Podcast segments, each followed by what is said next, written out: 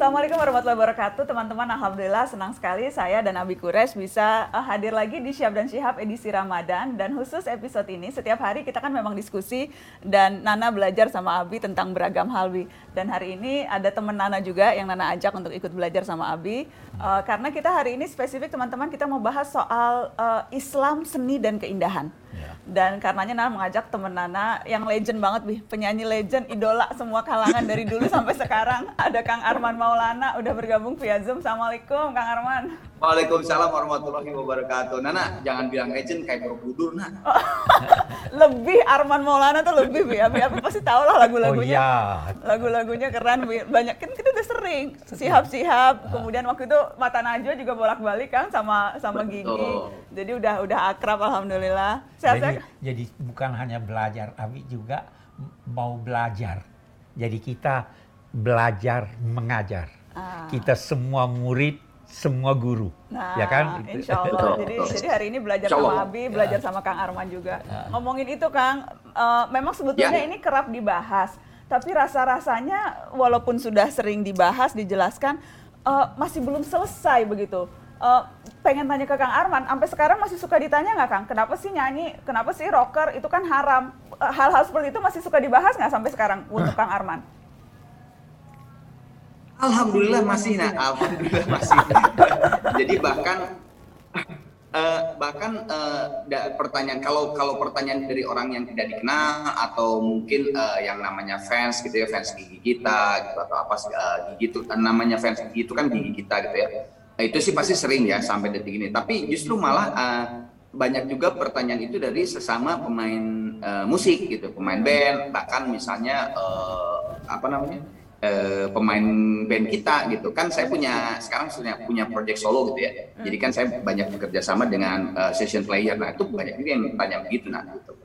Dan rata-rata mereka tuh tanya karena memang tidak tahu atau tanya memang dengan sudah dengan uh, semacam apa ya memper kok kok gini sih gitu. Atau karena ketidaktahuan atau memang sudah merasa ini haram harusnya nggak boleh kang? Rata-rata tuh kayak gimana?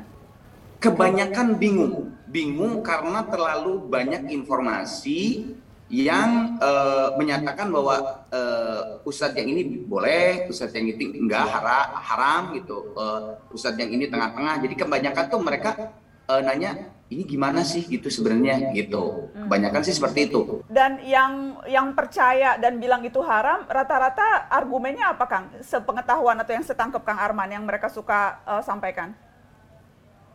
Uh, kebanyakan sih mayoritas ya dia mendengar uh, mendapatkan sebuah tausiah atau mendapatkan sebuah uh, informasi bahwa uh, bermain musik itu ya haram gitu nggak boleh gitu uh, apa uh, keluar dari bunyi-bunyian alat musik gitu. Uh, terus ada juga sih yang misalnya kalau itu sih saya juga mungkin di dalam nalar saya juga saya mengerti yang kalau misalnya liriknya mengandung uh, kayak apa ya provokasi gitu ya kepada yang negatif. Oke, okay, kalau itu juga saya saya juga mikir bukan masalah haram atau tidak, kan tidak baik juga ya iya. memprovokasi sesuatu yang tidak baik gitu kan. Nah, uh, tapi memang kebanyakan sih mereka mendapat informasi bahwa nggak boleh gitu bahwa bahwa itu haram, haram gitu karena mm-hmm. keluar dari bunyi-bunyian, terus keluar dari um, apa namanya mengajak masa musik untuk uh, berdendang, menari, kan itu kan seni semua tuh ya. Uh, uh, itu tuh ya nggak boleh gitu gitu sih. Mm-hmm. Abi sebetulnya seperti apa sih Bi, sikap Islam agama terhadap seni? Iya, eh, yang pertama dulu, secara fitrah naluri manusia itu senang keindahan. Itu hmm. tidak ada uh, kata ya, ya. Imam Ghazali, siapa yang tidak tersentuh hatinya melihat pemandangan yang indah atau suara yang merdu, siapa yang tidak tersentuh akibat hal itu maka dia telah mengidap penyakit yang sulit diobati. Hmm. Ada penyakit dalam. Siapa yang tidak senang mendengar kicau burung? Siapa yang tidak senang mendengar eh, nyanyian? Anak kecil pun senang didendangkan. Itu fitrah manusia. Nah, itu yang pertama. Eh, yang kedua yang kita harus garis bawahi, kesenangan dan kecintaan itu eh, beragam bukan saja eh, eh, beragam dari segi coraknya, eh, tapi juga dari segi nadanya pun kalau musik itu beragam. Mm. saya yang yang eh, sejak kecil di Mesir senang mendengar nada-nada suara yang dinyanyikan oleh Ummu Kalsum, oleh ini. Tapi ibu, ibu istri nih yang sudah bersama nih senangnya lagu-lagu Barat. Nah, kita pertemukan. Jadi sejak dulu itu orang berkata kalau ke rumah Pak Kures dengar ada lagu Arab itu Pak Kures ada di sana. kalau dengar lagu Barat itu pasti ibu ada di sana. Tapi kita padukan ini, kita lihat prinsipnya bagaimana. Prinsipnya eh, eh, seni adalah ekspresi tentang keindahan ekspresi itu diharapkan dapat mempengaruhi jiwa sehingga mendorong kepada sesuatu yang positif. Itu seni dalam Islam. Hmm. Harus men ah. Sehingga kalau ada ekspresi keindahan yang tidak mendorong kepada keindahan eh, kepada kepada positif, maka itu eh, tidak disambut baik oleh Islam. Saya tidak berkata tidak dilarang, tidak disambut baik. Dia ingin seni itu bukan sekedar untuk seni, tapi seni untuk kemaslahatan umat manusia. Itu hmm. satu. Yang kedua, kalau seni itu mengantar kepada kedurhakaan, itu yang dilarangnya. Nah, kedurhakaan bisa bermacam-macam. Jadi kalau Anda main musik, menyanyi dan sebagainya yang bisa mempengaruhi jiwa sehingga melakukan kita melakukan sesuatu yang positif atau paling tidak memberikan ketenangan kepada jiwa, itu sangat direstui oleh Islam. Nabi pun disambut dengan nyanyian, ya kan itu sangat. Ah, jadi eh, yang berkata haram itu harus dikaitkan dengan apa dampak dari musik itu, apa tujuan dari musik itu. Eh, demikian semua seni. Karena itu seni Islami itu didefinisikan bukan dari dari siapa pencetusnya, tapi apa dampaknya. Lagu Barat yang uh, uh, di, uh, yang uh, apa namanya uh, uh, dikarang, disusun kalimatnya, disusun nadanya oleh non Muslim bisa menjadi seni islami kalau dia mendorong pada kebaikan. Sebaliknya, kalimat-kalimat berbahasa Arab yang disusun oleh seorang yang muslim tetapi mengantar kepada keburukan itu tidak direstui oleh Islam. Jadi faktornya apa dampak dari seni itu. Hmm. Jadi uh, tidak otomatis lagu uh, apa namanya religi atau apa itu itu tidak otomatis tidak tidak, tidak, tidak terbatas tidak hanya pada itu ya. Ah, ya. Seni Islami bukan hanya lagu-lagu religi. Bukan ya? hanya lagu-lagu religi. Kalau ada orang yang menyanyi eh, menyusun nada yang mengantar saya kagum kepada alam raya ini yang merupakan ciptaan manusia itu salah satu tujuan yang baik. Kalau lagu-lagu cinta itu? Ya oke, okay. asal cintanya eh, tulus. Uh. Ya toh ada hal ya, dari ya. segi seni saya ingin tambahkan dari segi seni dalam Al-Quran ada uraian tentang seks hmm. ada uraian tentang perselingkuhan hmm. ada itu kisah eh, Nabi Yusuf hmm. ya itu istri ini ditutupnya rapat-rapat pintu-pintu jendela-jendela supaya tidak ada yang melihat mereka sambil berkata hai talaka ini aku tetapi sewaktu dikemukakan hal-hal yang yang menggambarkan upaya perselingkuhan ini digambarkannya juga betapa seorang yang beriman itu menolak itu digambarkannya juga dampak buruk dari itu. Nah, kita me ingin menampilkan seni itu bukan untuk me me mengundang selera rendah tetapi kita ingin mengundang selera tinggi. Hmm. Apa pun itu, siapa pun itu. Hmm. Itu itu seni. Hmm. Jadi topiknya pun bisa sangat beragam. Seperti bahkan Al-Qur'an pun tadi Abi bilang menceritakan perselingkuhan dan ya, sebagainya. Ya, ya. Jadi kalau ada lagu-lagu soal ditinggal pacar dan sebagainya oh, itu iya. nggak ya. apa-apa ya. Iya, Begitu Kang. Kalau Kang Arman sendiri ketika membuat lagu karya kan sudah puluhan tahun nih Kang Arman uh, bekerja ya, ya, ya. dengan beragam. Itu dorongan untuk berkarya itu biasanya uh, uh, motivasi awalnya itu menentukan hasil akhir atau, atau seperti apa sih Kang proses menciptakan seninya kalau Kang Arman? Kalau proses menciptakan seni sih memang yang namanya juga seni ya. Kadang kan memang uh, tergantung mood gitu ya. Dan mood itu datang tidak uh, biasanya tidak bisa dipaksakan gitu. Nah ya kan? Datang. Bisa. Ayo sekarang gitu. Ya kalau sekarang lagi gak ada mood ya gimana lagi? Dengan bisa dong kan? Tapi kalau zaman dulu waktu gigi-gigi pertama tahun 90-an sih ya namanya juga masih muda ya umur 20-an gitu kan. Jadi memang uh, apa sih apa namanya ide-ide uh, di, di, di ini juga banyak. Jadi uh, bisa langsung aja keluar, bisa dari uh, nada dulu, bisa dari lirik dulu dan sebagainya. Nah, nah ter terkait tadi Abi uh, bicarakan mengenai apa namanya uh, tujuannya dulu nih apa gitu ya. Ya dulu sih yang namanya juga ini bi uh, sama anak muda gitu kan lirik juga kadang-kadang ada ya ada yang walaupun cinta misalnya, tapi cinta tuh kayak cinta sofa serapah gitu. Ah, apa lu jelek lu kayak gitu gitu lah gitu ya. Iya benar bisa di bisa dilihat lah Nana uh, diskografi Gigi ada lirik-lirik yang memang kayak kesel gitu atau apa gitu atau mungkin juga lirik sosial Gigi banyak juga ya, lirik sosial yang protes terhadap misalnya alam dirusak misalnya atau misalnya ketidakadilan pemimpin gitu ya nah tapi semakin sini semakin sini, nah semakin umur bertambah, umur bertambah. Begitupun di dalam diri saya juga uh, uh, bertambah lagi pelajaran-pelajaran yang didapat dari guru-guru gitu yang bagus gitu ya. Uh, akhirnya kayak kemarin misalnya Arana Project saya ngomong ke pihak man, uh, manajemen dan label juga uh, kayaknya kalaupun ada lagu cinta, kalau lagu cinta kita bikin, yuk kita bikin sebuah lagu cinta atau lirik. Kalau misalnya saya juga minta ke pencipta lagu gitu ya, yang indah yuk gitu, yang yang bagus yang memang uh, apa ya kebahagiaan gitu ngerti nggak sih lirik cintanya itu memang mengenai kebahagiaan jangan yang yang lirik cinta yang ah lu apa sih lu? Wah jelek lu. Yang yang nggak protes gitu ngerti nggak sih? Gitu sih seiring itu sih nah uh, uh, jadi jadi uh, berkembang terus gitu ya kang? Berkembang berkembang. Pengalaman batin itu juga memperkaya hasil seni betul. yang diciptakan. Betul. Betul betul Abi, um, kalau kalau tadi kalau misalnya kita berkaca atau belajar dari uh, praktek Nabi zaman dulu, tadi Abi katakan bahkan Nabi pun ketika datang sempat disambut dengan uh, disambut, musik. Disambut dengan kalau uh, kalau kalau misalnya tari-tarian dan sebagainya nah, itu itu itu itu juga itu juga nggak apa-apa.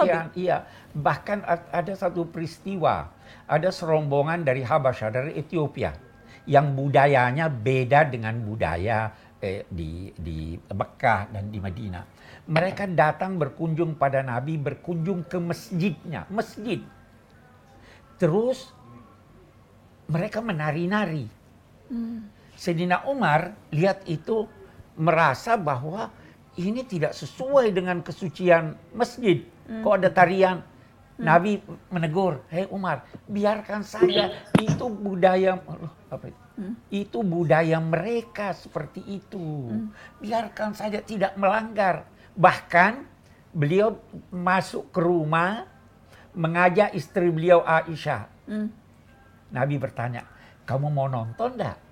Tari-tarian. Tari-tarian itu. Oh, dia iya saya kepingin. Maka Nabi mengantar istrinya menengok dari jendela.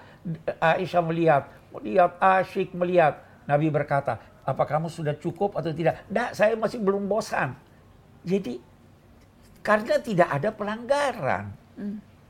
Kalau Anda eh, eh, ada lagu-lagu walaupun diselingi dengan ayat-ayat Quran, tetapi tariannya mengundang selera rendah, itu tidak disetujui. Jadi persoalannya persoalan tujuan, dan tidak melengahkan seseorang dari sesuatu yang lebih penting atau sesuatu yang penting. Hmm. Itu intinya seperti itu. Tapi mediumnya seni sebagai medium atau sebagai pengantar. Al-Quran penuh dengan seni. Seni bahasa itu di Al-Quran indah sekali. Kita baca ayat-ayat Al-Quran, kalau itu dilukis dengan lukisan ini, itu akan sangat hidup lukisan itu.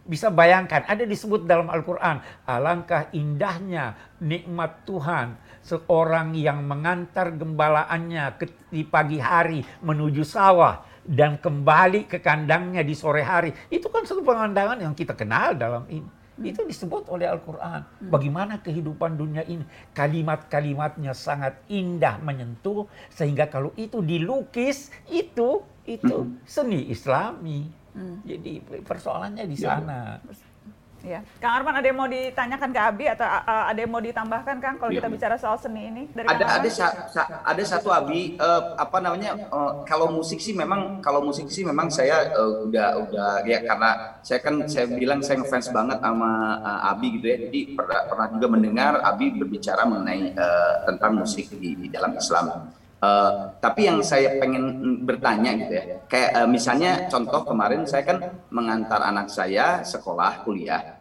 Ma, eh, kebetulan uh, nama universitinya itu adalah Leeds Art University gitu kan art gitu ya. Nah di dalam Leeds Art itu kan uh, berbagai macam gitu ya. ya. Nah uh, di situ ada ada jurusan patung, di situ ada jurusan lukis sudah pasti kayak anak saya illustration gitu ya. Nah itu bagaimana ya uh, Abi? Karena kan uh, setahu saya yang masih rendah banget ilmunya ini kan patung itu dulu kan uh, sang, ketika zaman Nabi uh, sangat erat uh, sekali dengan uh, berhala gitu kan. Terus uh, lu, terus kan ada juga saya sempat dengar bahwa uh, katanya di foto tuh nggak boleh gitu kan atau lukisan yang menyerupai benar-benar manusia itu nggak boleh karena takutnya menjadi semacam kayak seperti apa pemujaan dan sebagian bla bla bla dan sebagainya gitu. Nah itu bagaimana ya Bia?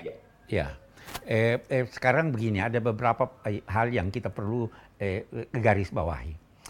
Eh, semua kegiatan yang bersifat ritual ya. itu tidak boleh ditanya apa sebabnya itu Tuhan tahu. Mengapa? Mengapa sholat dohor itu empat rakaat? Mengapa sholat ya. eh, eh, subuh itu dua rakaat? Saya mau rubah jadi empat. Tidak boleh. Karena kalau Anda rubah jadi empat, ada orang lain lagi berkata ini. Kenapa bendera Indonesia merah putih? Kenapa? Bisa ditukar enggak jadi putih merah? Sudah, dari sononya terima aja. Itu ada tuntunan agama seperti itu. Tetapi ya. tuntunan agama yang non ritual itu harus dicari apa sebabnya. Mengapa dulu Nabi melarang ziarah kubur kemudian diperintahkan? Dijawab, dulu orang salah paham memohon kepada kuburan. Setelah Islam sudah mantap di hati, mereka tidak memohon lagi ya silahkan berangkat. Nah, mengapa patung dilarang? Karena ketika itu patung disembah. Sehingga kalau tidak disembah, maka oh, tidak ada. Sahabat-sahabat Nabi masuk ke Mesir, Mesir penuh dengan patung-patung. Sampai sekarang masih ada. Mereka tidak hancurkan. Eh, Wali Songo datang ke Indonesia, tidak menghancurkan itu candi, eh, candi-candi dan sebagainya. Karena umat tidak ini, itu itu satu. Jadi kita harus lihat ini, eh, kalau begitu kenapa? Karena dia di, di, di, di, di, disembah ketika itu. Kalau tidak disembah boleh saja. Buktinya apa? Di dalam Al-Quran, Nabi Sulaiman digambarkan oleh Allah memerintahkan jin untuk membuat patung-patung. Nabi Ibrahim menghancurkan patung-patung dan membiarkan satu patung. Karena ada fungsi dari yang satu ini. Beliau katakan, siapa yang menghancurkan ini? Dia bilang, tanya aja itu patung yang satu yang masih ada. Dia punya fungsi kebaikan. Ya toh? Oh. Eh, Nabi Isa menciptakan dari patung burung yang bisa hidup dan sebagainya dan sebagainya. Jadi persoalannya bukan persoalan patungnya, tapi persoalan untuk apa patung itu dibenarkan atau tidak. Itu, itu persoalannya. Jadi terkadang orang uh, mengambil hukum yang berlaku di zaman dulu pada saat konteks dan uh, situasinya sudah berbeda sama sekali dalam ya. konteks ya. patung seperti itu ya, Bi. Betul, betul. betul. Yang kalau ya, tadi menyerupai betul. makhluk hidup tadi yang uh, Kang Arman tanya bahkan foto tidak boleh nah, menyerupai kan, makhluk kan, hidup. Kan, kan, tujuannya apa? Tujuan. Ya, ya. Tujuannya apa? Apa mau disembah? Apa mau di ini? Kalau tujuannya biasa-biasa saja dan ada satu lagi tidak melengahkan. Jangan sampai terlalu konsentrasi di dalam seni sehingga melupakan apa yang wajib. Ya kan? Nah, itu ya. sebabnya itu di, di, dinamai lahu.